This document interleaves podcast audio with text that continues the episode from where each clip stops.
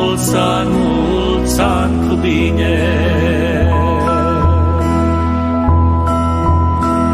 Umbla sus și umbla jos, umbla sus și umbla jos, ca să-L nască pe Hristos.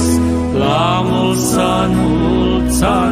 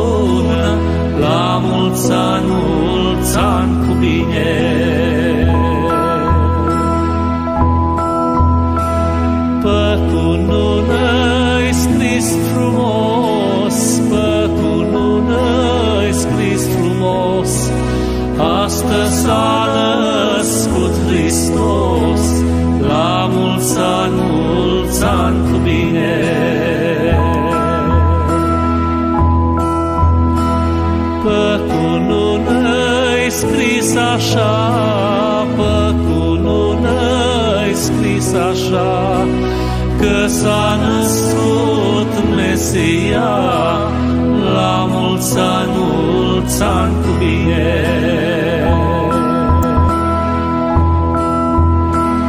Care cu puterea sa, care cu puterea sa,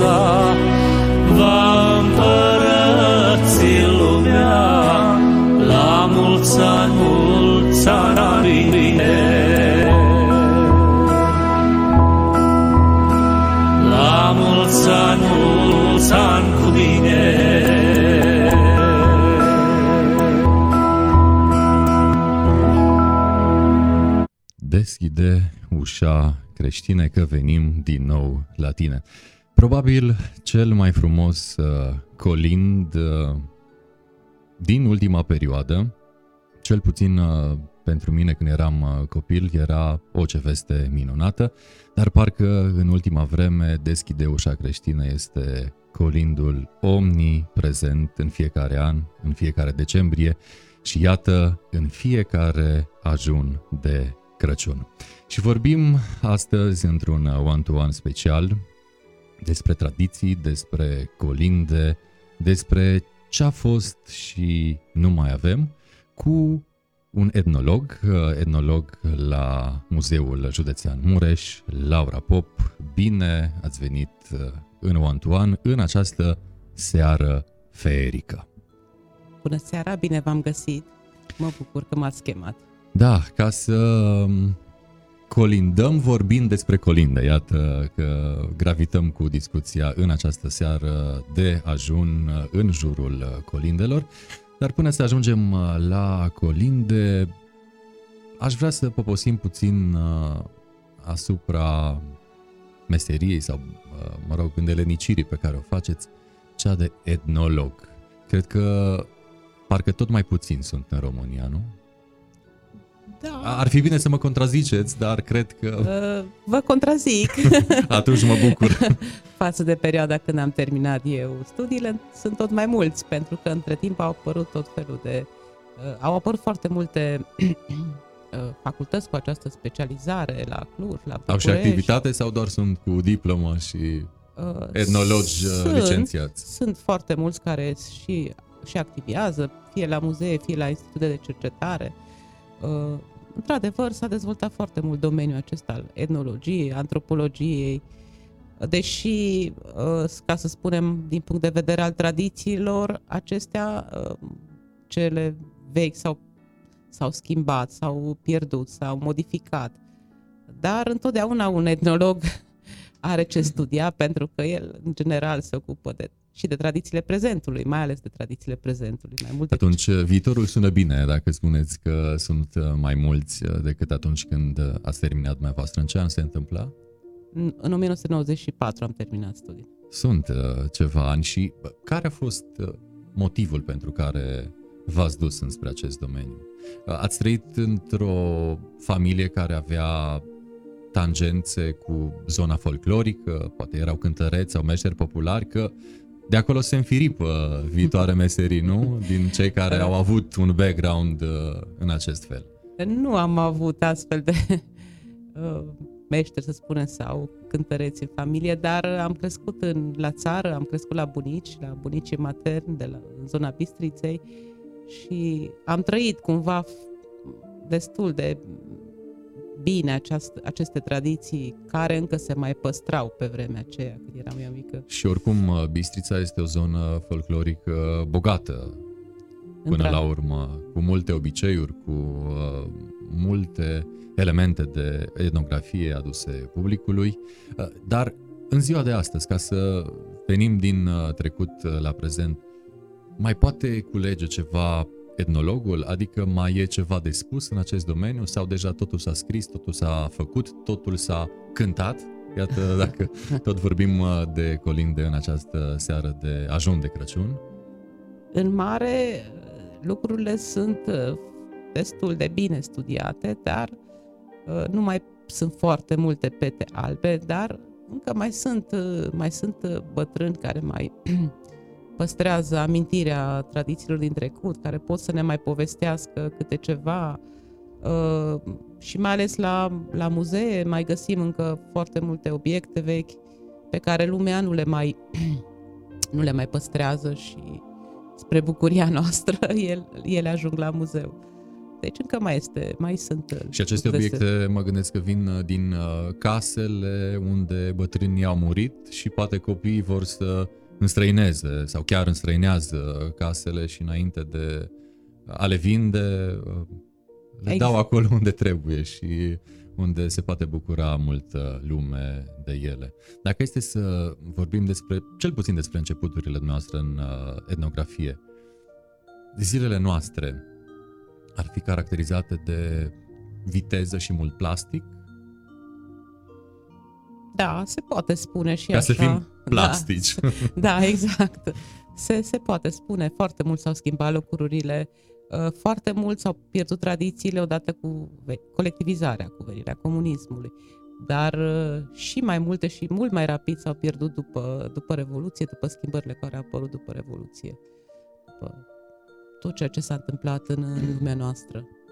Până la urmă, iată, munca și goana după agoniseală ne mai și dezumanizează, ne descarcă de partea spirituală, de care chiar n-ar trebui să uităm niciodată. Dar iată că începem să, să mai uităm.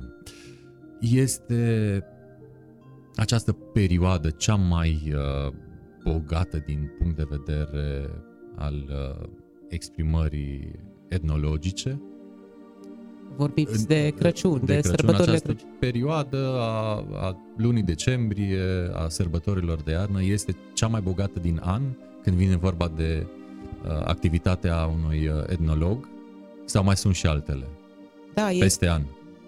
este într-adevăr o perioadă foarte bogată în, în tradiții, dacă vorbim de sărbătorile de, de Crăciun, sărbătorile de Anul Nou, sărbătorile de iarnă în general. Să nu uităm că la noi în Ardeal colindele sunt uh, foarte, foarte bogate, deci uh, ceea ce privește colindele Ardealul deține cumva uh, o mare varietate și bogăție de colinde. Și haideți să vedem și de ce. Pentru că orice realitate are ceva în spate, o explicație, un uh, argument. De ce în zona Transilvaniei, în zona Ardealului, uh, această exprimare numită colindă este mai uh, bogată, mai prezentă în popor? Sau era că, din păcate, poate că se mai pierde și la noi. Dar de ce? Care credeți că sunt motivele pentru care este așa? Nu pot, să- nu, pot, nu pot să zic acum exact o explicație foarte clară exact de ce neapărat. uh, uh, Asta, este, asta a fost realitatea. nu știu dacă mai este și acum. Uh, Probabil că ardelenii și-au căutat uh, și s-au exprimat mai bine prin intermediul folclorului, uh, uh, prin partea aceasta legată de spiritualitatea populară s-a, s-a refugiat cumva în folclor. Uh, De ce Crăciunul și nu alte perioade uh, și, și alte obiceiuri sunt foarte importante, dar uh, sunt mai mult obiceiuri legate de, fami- de nuntă, de exemplu, au un folclor foarte bogat. Uh, Dar dintre cele calendaristice, cele legate de Crăciun sunt, uh, sunt cele mai bogate, colindele mai ales sunt cele mai variate în zona noastră. Și este colinda uh, regina folclorului de iarnă la români? În mod sigur, în mod sigur, incontestabil. Uh, Poate uh, se datora și faptului că iarna țăranul român uh, intra așa într-o pauză pentru că nu mai era munca la câmp, uh, femeile torceau, țeseau, uh, bărbații pregăteau uh, animalele și așa mai departe, dar oricum uh, era mai mult timp pentru a vorbi, dialoga și poate de ce nu chiar a cânta sau Da. a colinda.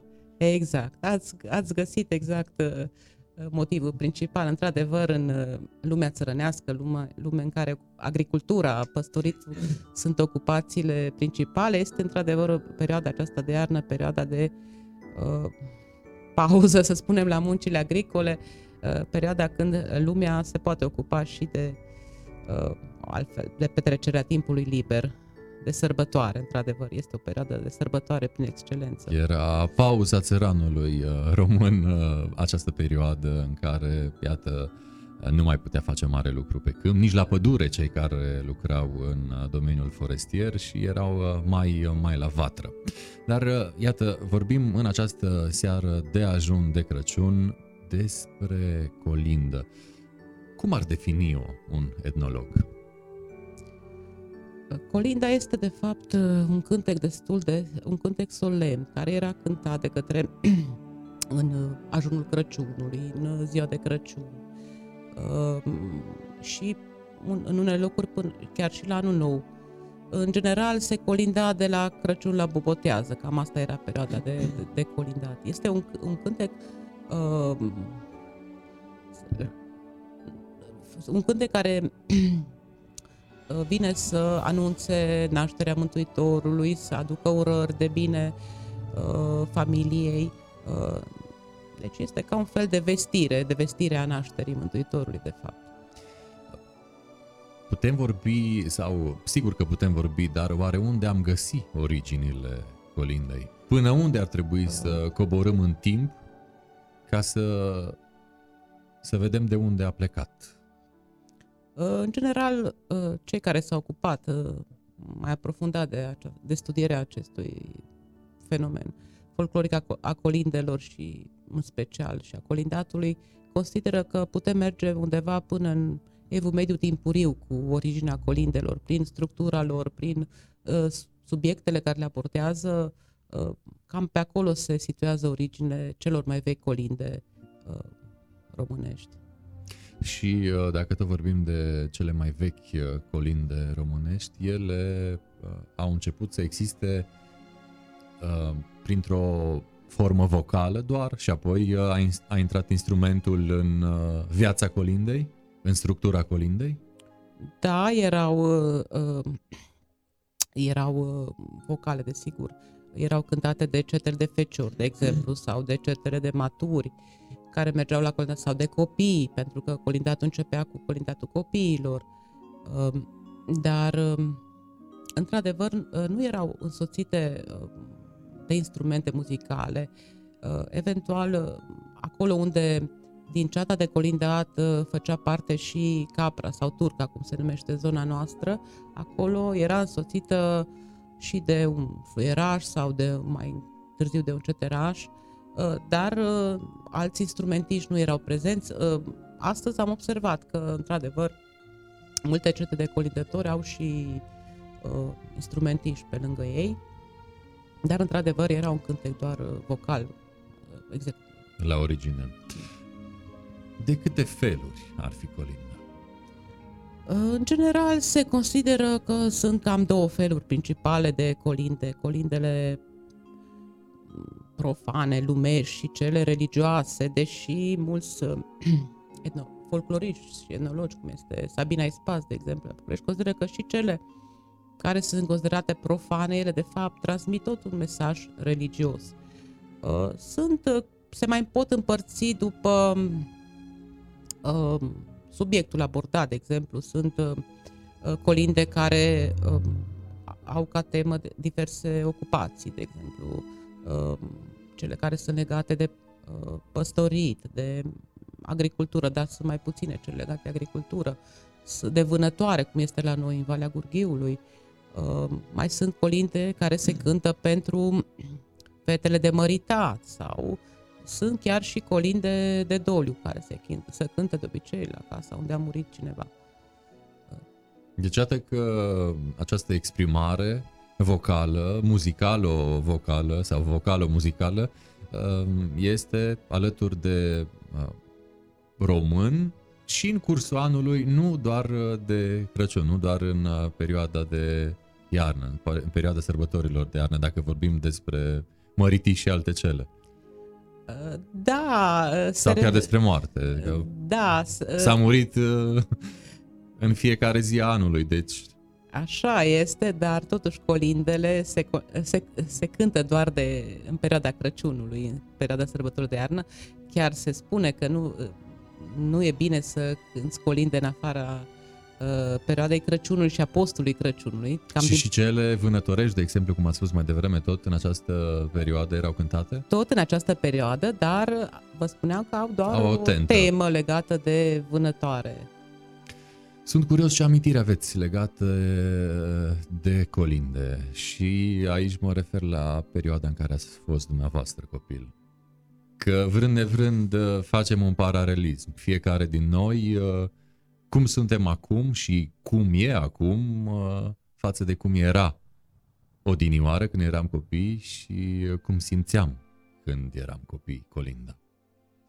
Uh, într-adevăr, când am fost mică, am fost și eu la Colinda, dar uh, noi copii mergeam de obicei pe, cu, cu Sorcova, de obicei mergeam, cu, uh, pardon, cu Sorcova mergeam de anul nou, acum deja mi se încurcă amintirile. Uh, mergeam la, uh, nu mergeam la Colinda, deci vă spuneam că am copilărit în zona Bistriței și acolo era un alt obicei legat de Crăciun pentru copii.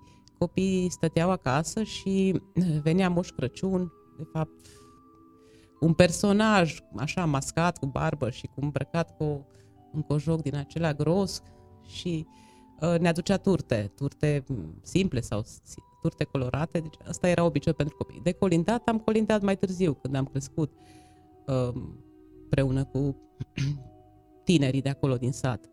Uh, În general, colindele erau foarte, nu știam foarte multe colinde, o ce veste minunată, Când ați auzit-o prima dată? Când eram mică, desigur, pentru că Deci, iată că și veneau... pentru dumneavoastră a Da, fost, da, la fel da, ca da. și pentru mine, Colinda uh, cea mai des întâlnită în perioada copilăriei. Da, o ce veste minunată și mai erau câteva colinde.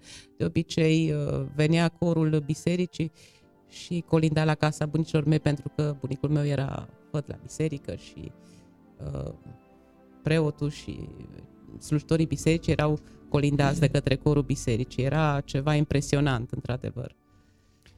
Dacă atunci era cum ați spus, cum vedeți acum Colinda și întregul fenomen uh, legat de sărbătorile de iarnă?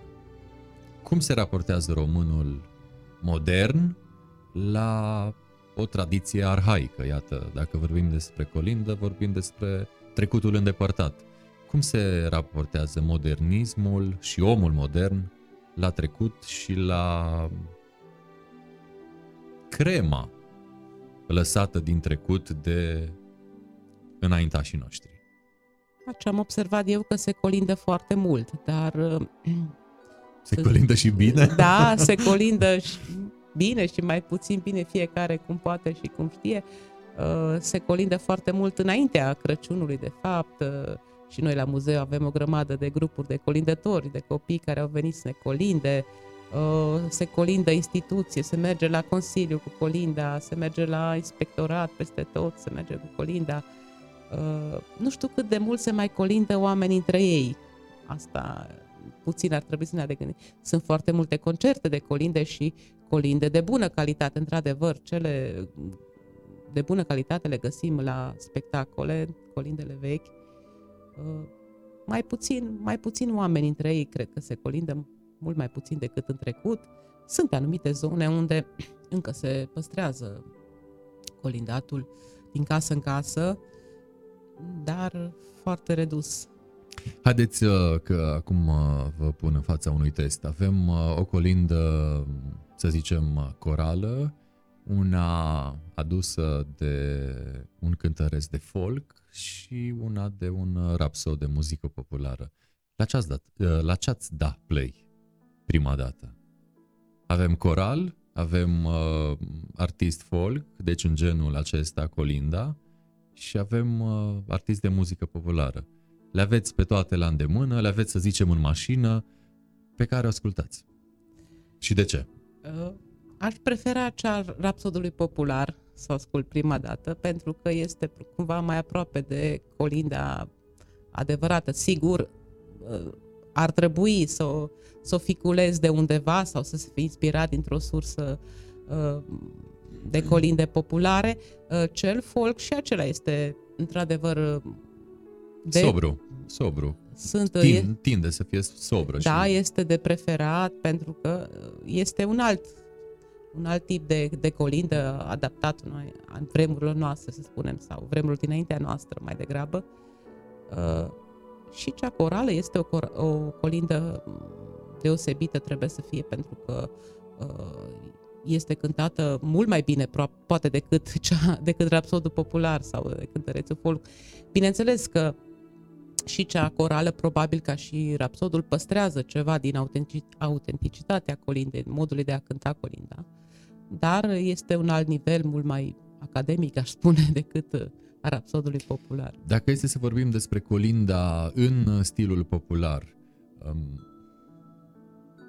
nu este ușor uh, pentru rapsodul popular sau, mă rog, interpretul de muzică populară să o ducă înspre acea interpretare și ea să nu mai aibă un accent uh, sobru, acea colindă, și să o ducem înspre o zonă de muzică populară, să o denaturăm într-un fel, să o facem în stilul nostru, popular, Da. cu acele melisme. Exact, da, am observat și fenomenul acesta, da, de uh, interpretare, să spunem așa, mai în stilul altor cântece populare, cântece lumești, într-adevăr, nu colinde, uh, și deja își pierde ceva din solemnitatea cântecelor. Și, în primul rând, colindele nu se cântau uh, de unul singur, deci ele erau în cântate ceată. întotdeauna în grup, da?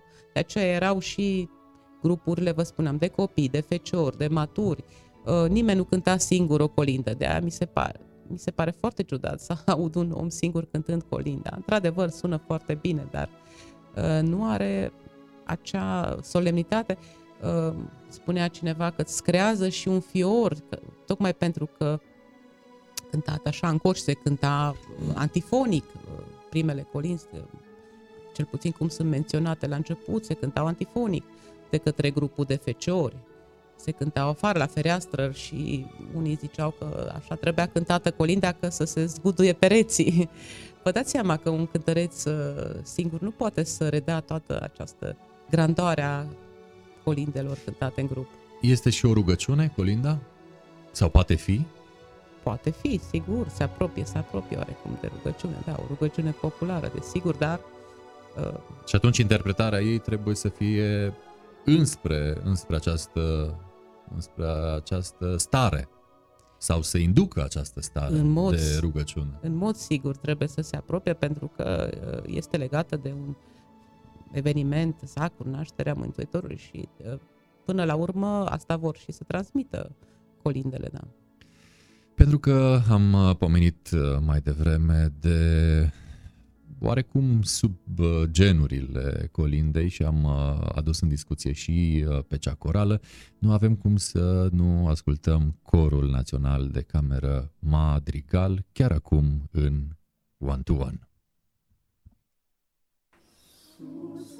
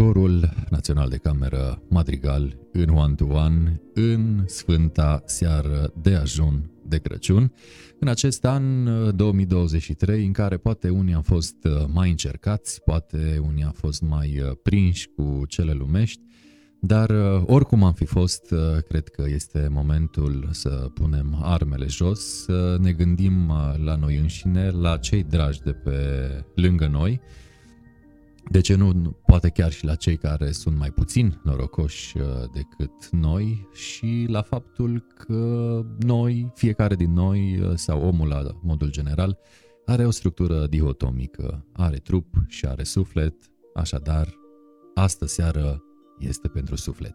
Și în această seară minunată, de suflet. Uh, vorbim în continuare cu Laura Pop, etnolog la Muzeu, Muzeul Județean Mureș, despre colinde și despre obiceiurile din preajma sărbătorilor de iarnă și v-aș uh, întreba, doamna Pop, cu ce obicei am începe acest șirag de evenimente din preajma sărbătorilor de iarnă? Desigur că trebuie să începem cu Sfântul Nicolae. Uh, Cel prea iubit de da, toți de, copiii. De copii, da. Uh, așa și încep, de fapt, cumva uh, pregătirile, de fapt, pentru sărbătorile de iarnă. Sfântul Nicolae este cel care oferea cadouri copiilor și așa, așa se credea. Bine, acum acest obicei de a oferi cadourile copiilor este mai mult urban decât rural, uh, dar uh, s-a răspândit foarte mult, pornit de la legenda uh, Sfântului Nicolae care a salvat cele trei fete, dăruindu-le galbenii pentru zestre și de la faptele bune care le-a făcut, de fapt, pentru copii orfani. El fiind Acum, preot, Exact. Că tot trăim într-o lume în care preoții sunt arătați cu degetul. Iată, a fost preot și nu doar preot, ci și episcop. Așa ar trebui să-l percepem, nu doar cel care aduce darul, ci și uh, persoana reală, istorică, episcop în uh, Mira Lichia. Exact, da. Uh, acum de Sfântul Nicolae încep să se formeze cetele de colindat care cetele feciorilor care mergeau la colindat, care se adunau la... Era pe principiu, tu vii cu mine, tu vii cu noi, uh, dar te duci cu alți. Păi, în general, cam în fiecare parte de sat, acum depinde cât de mare era satul, se forma câte o ceată de colindat. Aia din deal și aia din vale. Cam așa ceva, da, exact. Și și alegeau câte un uh, bătaf, după aceea fiecare, erau împărțite funcțiile acolo și începeau să învețe colindele. Se adunau la o casă și începeau să învețe colindele. Uh, la noi se colinda și cu turca, pregăteau și turca pentru colindat. Există, nu știu, cercetări cu privire la uh, vechimea acestui obicei de mers cu turca sau tot timpul s-a făcut în paralel cu Corin, cu colindul? Uh, paralel cu colindul, da, s-a făcut la noi cel puțin în afara, în afara Carpaților cu capra se merge de anul nou și este separat de ceata de colindat, dar la noi, în Ardeal, cam în general, uh, turca era legată de, de ceata de colindat, mai ales în zona noastră. Uh, acum și la noi, depinde și la noi de zonă, pentru că în Câmpie, de exemplu, turca mergea de obicei singură, da, pe Valea Mureș, pe Valea Gurghiului, turca făcea parte din, din ceata de colindat. Și uh, turca, obiceiul acesta, să ducă înspre ideea de păstori, care știm bine au fost primii martori ai uh, venirii pe lumea Mântuitorului? Da, este, este posibil. Uh, adică eu așa văd că ar da înspre, înspre acea realitate. Da, tot ce este posibil, da, că se referă la păstorii de, care au, l-au întâmpinat pe Iisus la naștere, dar uh, uh, oarecum ă, masca aceasta, în general tot ce, toate măștile care aveau loc în această perioadă erau cumva precreștine, pentru că multă vreme creștinismul a combătut acest obicei, pentru că s-a practicat numai la noi și în Occidentul Europei. Ă, multă vreme au fost combătute și interzise aceste obiceiuri de a se masca tot felul de animale de preajma, preajma Crăciunului, pentru că, după cum știm, și Crăciunul data de sărbătorire a Crăciunului, de fapt, uh, era legată de niște sărbători păgâne, saturnalele, uh, ziua legate de zeul Mitra, de cultul Mitra și de alte obiceiuri păgâne pe care, de fapt, creștinismul dorea să le combată, de aceea și, și a fost oarecum plasat Crăciunul 25 decembrie ca să uh, mai potolească din... Da, să, le, să acopere toate aceste sărbători vechi. Când ați spus de măști, gândul m-a dus uh, la bătăile dintre cetele din satele din Moldova, care se păruiesc la propriu, Uh, și în orice caz, uh, aceste obiceiuri cu mascați le vedem acolo, în uh, acea zonă de Românie, Neamț și uh, județele de pe, de pe lângă. Uh, a fost și la noi, în uh, zona Ardealului.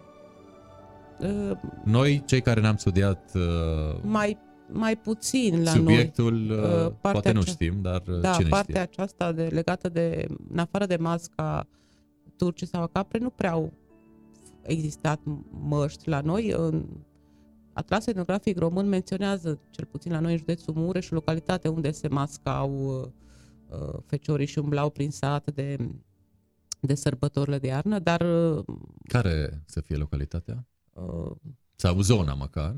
le, nu mai știu exact, Lechincioara, pare mi se, sau Lueriu, undeva în zona județului Mureș, nu mai țin minte acum exact localitatea. Dar au existat Interesant. și la noi, da, au existat și la noi mascați, dar uh, mai puțin răspândit, mai mult în Moldova erau răspândite măștile acestea de în cadrul sărbătorilor de iarnă. Um, Dacă um, Crăciunul este cu Colinda, anul nou este cu Plugușorul la băieți. Erau zone în care fetele mergeau cu Sorcova, dar uh, și sate unde nu era acest obicei ca fetele să meargă. Um,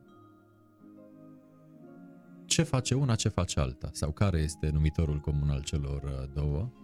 Uh, De fapt, ambele obiceiuri. Sau erau și băieți care mergeau, mergeau cu, cu Sorcova? Sorcova, da, erau? da. Da, eu Interesant. am prins și frații mei mergeau cu Sorcova, ca și mine, mai târziu când Pe au câmpie, crescut. în județul Mureș, uh, tradițional era ca băieții să meargă cu plugușorul, fetele cu Sorcova. Dar am mai întâlnit între timp uh, și cazuri uh, altcumva decât acesta, de aceea v-am și întrebat. Acum, la noi, Plugușorul și Sorcova nu sunt niște obiceiuri foarte, foarte vechi.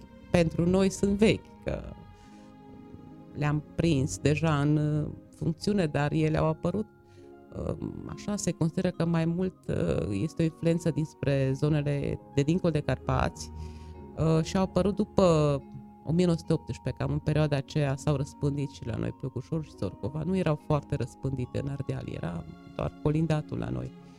Sau mersul cu steaua, ori cu irozii de Crăciun. Uh, A apărut și la noi și a prins foarte bine și Plugușorul și Sorcova și aveau uh, ca dacă vorbim de semnificația lor, aveau o semnificație identică aproape, pentru că uh, erau obiceiuri care să aducă belșugul, uh, uh, rodicia, fertilitatea, plugușorul, desigur că pove- se povestea uh, toate muncile de la arat, uh, semănat, recoltat până la facerea pâinii. Până la urmă, ce îl durea pe om sau cu ce se ocupa zi de zi, pentru că își câștiga traiul uh, prin munca câmpului și să-i urezi uh, să aibă glia rod era uh, Semn de bogăție, da, la exact. superlativ. Ce Exact. puteai să-i dorești omului mai mult decât să-i rodească țarina? Adică era de dorit pentru fiecare să audă aceste cuvinte.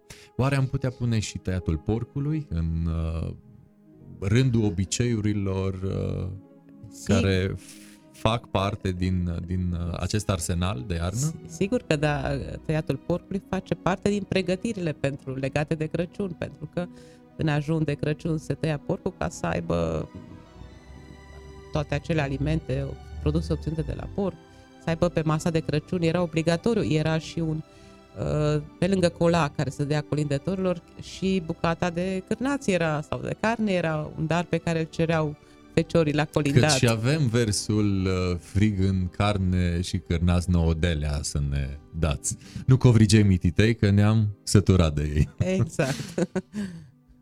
Deci iată că intră și uh, oarecum gastronomia în, uh, în sfera aceasta a obiceiurilor uh, de iarnă și ca mâncare tradițională sarmaua de demult, așa, adică Exact. îi putem uh, găsi începuturile Uh, nu știu sigur care sunt începuturile ei. Bineînțeles că nu este, adică să- nu putem spune că am inventat noi sarmala, sarmaua, pentru că sunt și popoare din jur care au și ei sarmale sau le folosesc ca aliment, dar la noi a devenit un aliment foarte important. Nu e Crăciun fără Da, sarmale, exact. nicăieri în uh, România și în această seară miroase peste tot a cozonac și a sarmale. Uh, Da, de-a dreptul încântător uh, să te duci, uh, să treci pe la ferestrele unde dau în clocot uh, sarmalele.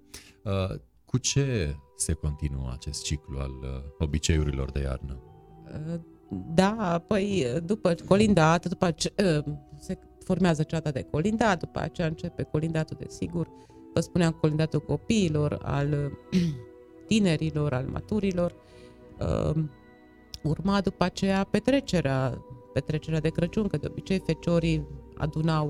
Balurile da, din sat. Exact, urma balul, da, petrecerea de auz de Crăciun, după aceea urma petrecerea de anul nou și atunci de anul nou aveau loc niște obiceiuri foarte interesante pe lângă plugușor și sorcuvă de care ați amintit. Uh, era vergelatul tinerilor, adică se întâlneau la o casă și petreceau împreună și... Nu cu vergele. Nu, nu, nu, nu.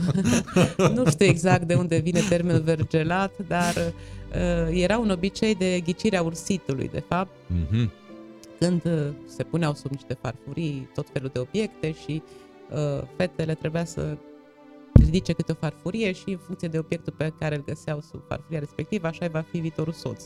Și ce se punea de, de Cărbune, de exemplu, semna că era negru. Dacă se punea piaptă, va fi din soț. Dacă se punea oglindă frumos, dar fiecare obiect oglindă, avea o semnificație. Sare se pare că nu era prea de bine, sare înseamnă că era sărac. Uh, tot felul de semnificații aveau aceste obiecte, bineînțeles care dădeau ele. Se mai făcea calendarul de ceapă ca să afle oamenii cum va fi vremea în anul respect, anul viitor. Ați uh, încercat vreodată? N-am încercat. N-am încercat nici eu, N-am dar... încercat, dar... Până la urmă toate au un uh, Se un pare început. că funcționează, nu știu, acum, în vremurile noastre, dar mai de mult funcționa. Era obicei uh, transilvanean sau uh, este și dincolo de Carpați? În mod sigur. Este, din câte am știu eu, este peste tot, da. Obiceiul acesta cu, cu ceapa. Uh, nu știu dacă ar trebui să spunem cum, cum se procedează, De dar ce nu mă că... gândesc că lumea știe. Uh, Sau nu? da, se tăiau foile de ceapă și se punea sare în fiecare și fiecare foaie reprezenta o, o lună. lună. Ianuarie, februarie și așa mai departe și uh, în funcție de apa care se, se strângea sau nu se strângea acolo Uh, foaia de ceapă, se stabilea dacă, adică se putea ghici dacă va fi o lună mai secetoasă sau mai ploioasă. După aceea urmau, desigur, obiceiurile de bobotează, ca să continuăm așa șirul. Da, aveau loc și atunci, se mergea uh, mergea preotul cu crucea în ajun de bobotează. Un alt uh, case, ritual da. așteptat de către, de către români. Exact. Binecuvântarea casei prin uh, venirea preotului. Da, mergea să sfințească casele și după aceea a doua zi iarăși aveau loc uh, baluri, se sărbătoreau cei care uh, balurile ionilor erau renumite, cei care aveau numele de Ion erau sărbătoriți de obicei de, de Sfântul Ion, Pătezătorul a doua zi și cam astfel se încheie sărbătorul de iarnă. Acum n-am amintit obiceiul bradului care... Chiar, chiar voiam să, de, să vă întreb uh, în uh, momentele imediat următoare. Uh, de unde vine bradul? Sau unde îl putem repera așa când vine vorba de originea lui? Așa, cam în lumea germanică, nu mai știu exact, perioada secolului XVI a apărut pe undeva prin lumea germanică și s-a răspândit după aceea. La noi a apărut mai târziu, Uh, pe la sfârșitul secolului XIX, începutul secolului XX, um, um, în mai întâi în casele celor uh, bogați și după aceea. Se pare că în Transilvania a apărut mai devreme decât în... Uh, date de fiind influențele vestice exact, da, Imperiului Austro-Ungar. Exact. Uh, și după aceea s-a răspândit și în uh, lumea satului. Dar a devenit un obicei foarte, foarte îndrăgit și uh, toată, toată lumea se obișnuiește să împodobească brade. Crăciunul există casă să nu fie măcar o crencuță de, de brad împodobite acolo. Bineînțeles că acum podabelele de brad au evoluat, adică au, s-au modificat în timp. La început erau doar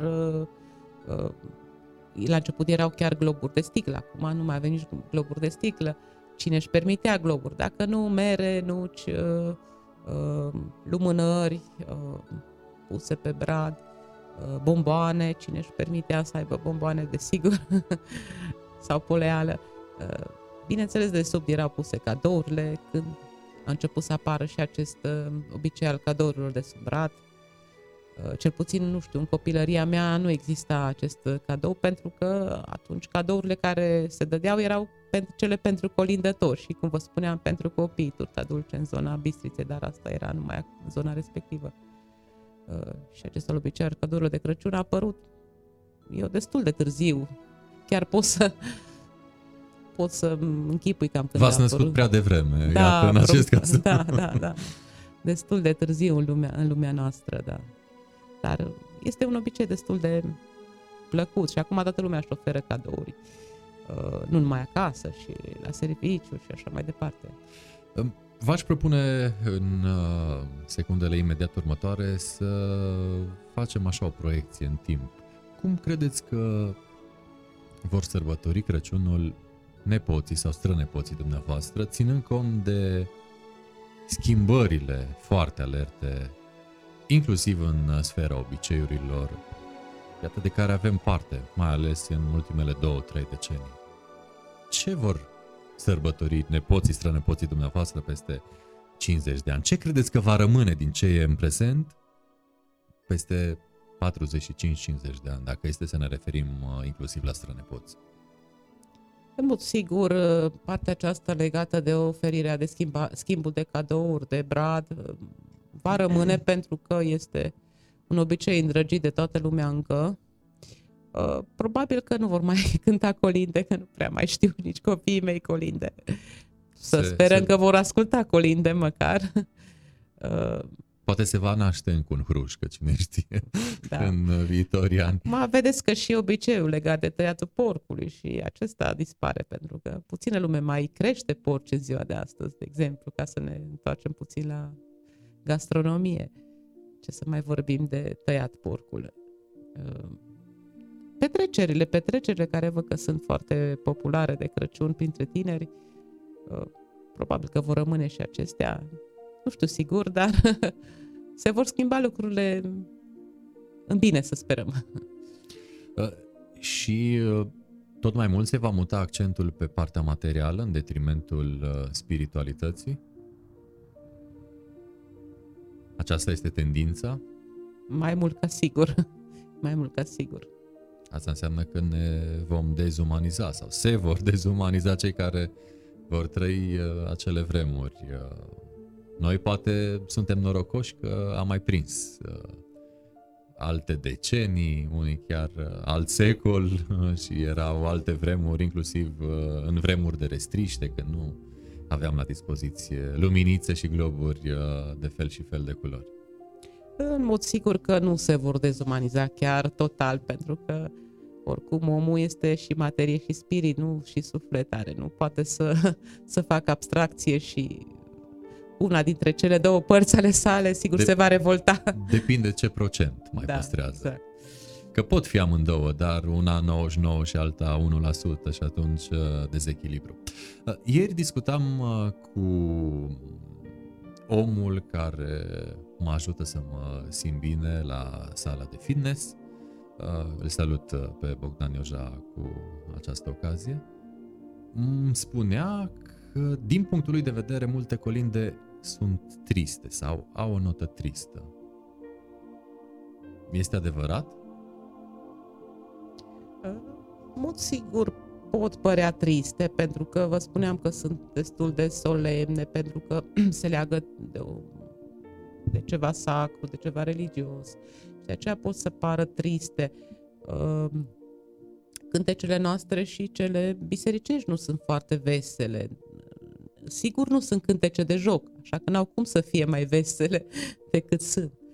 Uh, oricum, vestea pe care o transmit este o veste de bucurie legată de nașterea Mântuitorului, dar nu pot să fie cântece foarte, foarte vesele. Având în vedere caracterul lor foarte, foarte solemn. Ce v-ați dorit de la Moșu? Sănătate, liniște și pace. Ce își dorește toată lumea și pentru muzeu? Unde, unde poate veni lumea din Târgu Mureș sau din județ și de ce nu din altă parte să vorbească și să asculte un uh, etnolog unde sunteți de găsit. Sediul nostru este în Piața Trandafirilor, numărul 11, Muzeul de Etnografie. Uh, suntem mai mulți colegi acolo care suntem disponibili întotdeauna pentru vizitatori, dar și pentru cei care vin să studieze la noi uh, tot felul de domenii, fie patrimoniu, fie avem și arhivă foto și uh, poate fi consultat audio, se pot consulta. Uh, pentru muzeu, ce să zic, uh, să sperăm că lucrurile vor merge mai bine puțin din punct de vedere financiar și din punct de vedere administrativ, desigur, pentru că uh, Întotdeauna este loc de mai bine. Oriunde. Ultimele, da, ultimele prevederi legislative un pic ne-au cam dat peste cap din punct de vedere bugetar, dar altfel uh, lucrurile merg destul, destul de bine. Ați fost în toate zonele județului, mă gândesc. Uh, aici, însemnând Sighișoara, Târnăveni, Luduș, uh, sus, pe Valea Mureșului Superior și, desigur, pe Câmpie. Care a avut, că poate acum nu mai are sau nu mai au sau, sau mai uitat, care era zona cea mai bogată folcloric? Din uh, toate acestea. Acum, sinceră să fiu, nu știu dacă sunt în măsură eu să, să spun care era zona cea mai bogată. Acum vă Obiceiuri pot spune... Sunt. Vă pot Câte spune, bordei, atâtea obicei, nu? Uh, obiceiuri uh, bogate sunt atât în câmpie, cât și cel puțin uh, din ceea ce s-a adunat și ce am studiat de legat de obiceiurile adunate prin anii 70 de pentru atlas etnografic român, obiceiuri foarte bogate erau și în Câmpie, și în uh, Valea Superioară a Mureșului, și în Gurghiu, uh, și în zona Târnavelor și acolo s-au făcut culegeri foarte, foarte bogate de, de folclor din, uh, din Valea Târ- zona Târnavelor și ca dovadă că sunt foarte multe ansambluri și foarte multe ansambluri care păstrează aceste tradiții Uh, cum sunt colindătorii de la Idicel Pădure, care încă colindă cu Turca, uh, sunt ansamblurile de pe Valea Târnavelor, dar și în Câmpie sunt foarte multe, multe ansambluri care încă păstrează obiceiurile așa cum erau în, în trecut.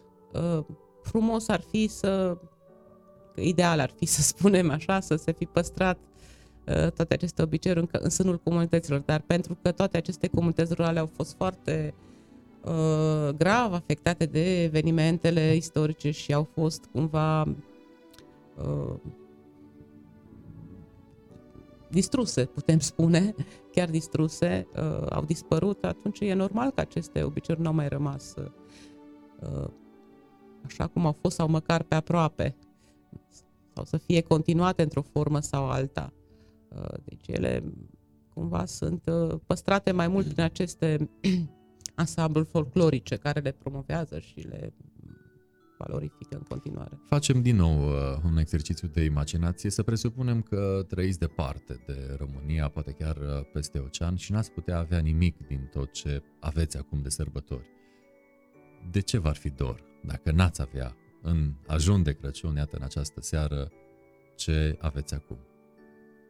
Care ar fi lucru, obiectul, uh, sau uh, poate uh, felul de mâncare după care ați stânji dacă n-ați avea nimic acolo din ce aveți aici. Sinceră să fiu, mie îmi place foarte mult cozonacul. cozonacul de Crăciun, da, da. Și cu ce îl faceți? General cu nucă, cu mac. Tradițional. Da. Și cum ar fi rețeta așa completă? Ce ingrediente mai avem? Acum, referitor la rețetă, uh, vă spun cam ce se întâmplă, ce se întâmpla mai de mult în uh, lumea satului în privința rețetelor. Deci femeile de la țară nu aveau o rețetă. uh, dacă le întreb rețeta, bine, îți spun așa ca aproximație, dar ele nici nu găteau după o rețetă. Era totul după ochi? Era așa cât de cât, pune o făină cât cuprinde, ouă, lapte, nu știu ce, cât să iasă un aluat foarte bun. Uh, și așa că nici eu nu prea gătesc după o rețetă, chiar aveam o discuție cu vecina mea care ea gătește cozonacul după rețetă și eu am zis că eu niciodată nu o să gătesc cozonacul după rețetă. Știu deci exact. mergeți pe feeling, așa. Exact, cum da. simțiți, da. cum vedeți, uh, acționați. Și cred că de cele mai multe ori uh, este mult mai bun cel nebibilit față de cel uh, care respectă gramajele ad literam și poate că nu e așa, precum cel care are mai mult suflet, cine știe. Că nu e așa se spune că mâncarea cea mai bună este cea în care punem uh, suflet. Uh, doamna Pop, uh, vă mulțumesc uh, pentru că, iată, în ajun de Crăciun uh, ați venit să ne împărtășiți uh, experiența noastră de etnolog, să mergem prin uh, Transilvania și prin România cu obiceiurile și cu explicațiile lor. Uh, vă mulțumim uh, tare, tare mult și să aveți parte de sărbători cu bine. Cu plăcere, sărbători fericite! Cu mare, mare drag uh, să fie pentru toată lumea și în aceste momente, iată, când uh, mai avem câteva ore până când să putem spune că Hristos uh, s-a născut, mă duc cu gândul la un vers de colind românesc și acesta ar fi următorul și nu uita când ești voios, române să fii bun. Pe final de One to One, o ceveste minunată adusă pentru noi în seara de ajun de Paula Seling.